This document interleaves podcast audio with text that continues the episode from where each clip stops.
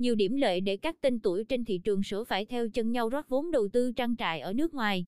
Mới đây, Vita Dairy tuyên bố chi khoảng 10 triệu đô la Mỹ mua lại trang trại bò sữa tại Tasmania, hòn đảo cực Nam, Úc, với khoảng 1.000 con bò. Bà Nguyễn Thị Hà, Tổng Giám đốc Vita Dairy cho biết, sản phẩm của trang trại này chủ yếu phục vụ thị trường Việt Nam do số lượng sữa non tươi được lấy trong 24 giờ không nhiều. Động thái đầu tư trang trại ở nước ngoài của Vita Dairy không nằm ngoài xu hướng nối gót các thương hiệu lớn trong ngành sữa Việt vài năm trở lại đây.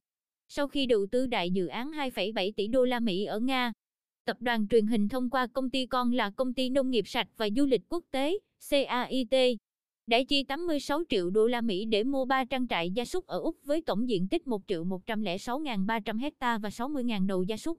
Truyền hình cũng sở hữu 45.000 con bò sữa và sản xuất khoảng 40% sữa tươi của Việt Nam. Việc mua các trang trại ở Úc là cơ hội để mở rộng sang lĩnh vực nông nghiệp và du lịch ở nước ngoài. Đối với Vinamilk, ngoài việc phải sở hữu nguồn nguyên liệu trong nước thì phải giải quyết bài toán chất lượng sữa tươi theo chuẩn quốc tế. Muốn vậy, Vinamilk cũng phải tăng quy mô đàn bò sữa và đầu tư ra nước ngoài. Vinamilk đã đầu tư xây dựng tổ hợp resort bò sữa tại Cao Nguyên Xiên Khoảng, Lào, với quy mô 5.000 hecta và đàn bò sữa organic 24.000 con. Giai đoạn 1 Vinamilk cho biết dự án này sẽ góp phần nâng tổng số bò tại trang trại do Vinamilk quản lý lên gấp đôi, giúp tăng cường nguồn nguyên liệu sữa tươi organic để phục vụ sản xuất và xuất khẩu. Bà Mai Kiều Liên, Tổng Giám đốc Vinamilk, luôn khẳng định, trong ngành sữa, việc sở hữu hệ thống chăn nuôi bò sữa là điều quan trọng nhất. Khi doanh nghiệp tự chủ nguyên liệu sẽ tự chủ mọi thứ, đặc biệt là tự chủ về giá thành. Ông Trần Bảo Minh, chuyên gia ngành sữa, cho rằng nhu cầu tiêu dùng sữa ở Việt Nam vẫn cao, nhưng do khí hậu thời tiết không phù hợp để mở rộng, phát triển vùng nguyên liệu. Đặc biệt, việc đầu tư vào trang trại nuôi bò cũng tiêu tốn khá nhiều tài nguyên của đất nước. Vì đây là lĩnh vực được cho là ngốn nhiều diện tích đất và nguồn nước sạch, có thể làm ô nhiễm môi trường. Do đó, không phải doanh nghiệp nào cũng có thể theo đuổi đến cùng và đầu tư bài bản như Vinamilk, truyền hình Trumilk, Nutifood. Theo ông Bảo Minh, việc đầu tư ở nước ngoài là xu thế không thể đảo ngược. Đặc biệt ở châu Âu, dân số ít, khí hậu mát mẻ. Có nhiều vùng đất lớn thích hợp nuôi bò sữa cho sản lượng tốt. Khi thị trường nước ngoài bảo hòa về nhu cầu, sẽ có nhiều trang trại rất đẹp được rao bán với giá rẻ hơn ở Việt Nam. Ngoài ra, Hiệp định Thương mại Tự do Việt Nam, EU, EVFTA, được cho là bệ phóng cho ngành nông nghiệp Việt Nam gia tăng lợi thế cạnh tranh.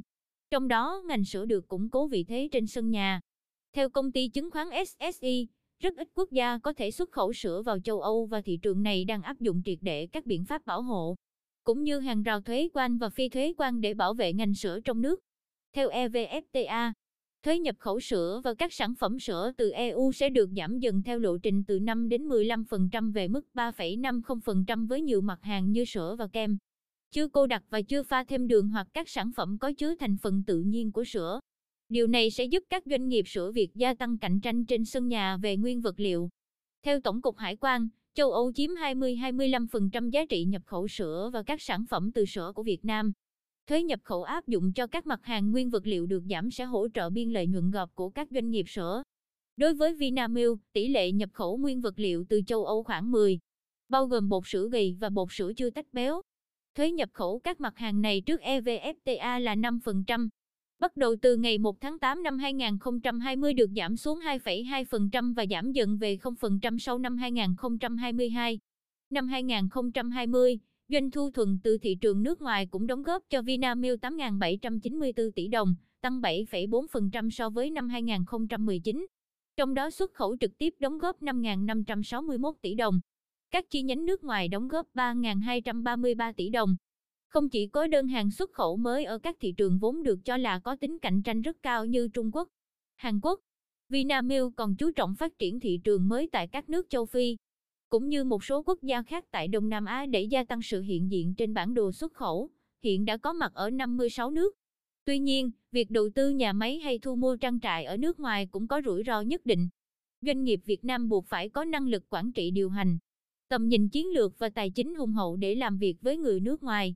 Doanh nghiệp Việt cũng phải cạnh tranh với các đối thủ đến từ Trung Quốc, Nhật, Hiện nay, các đối thủ này cũng tìm cách thu mua các công ty ngành sữa ở châu Âu để sở hữu nguyên liệu tốt phục vụ sản phẩm cao cấp cho thị trường trong nước của họ.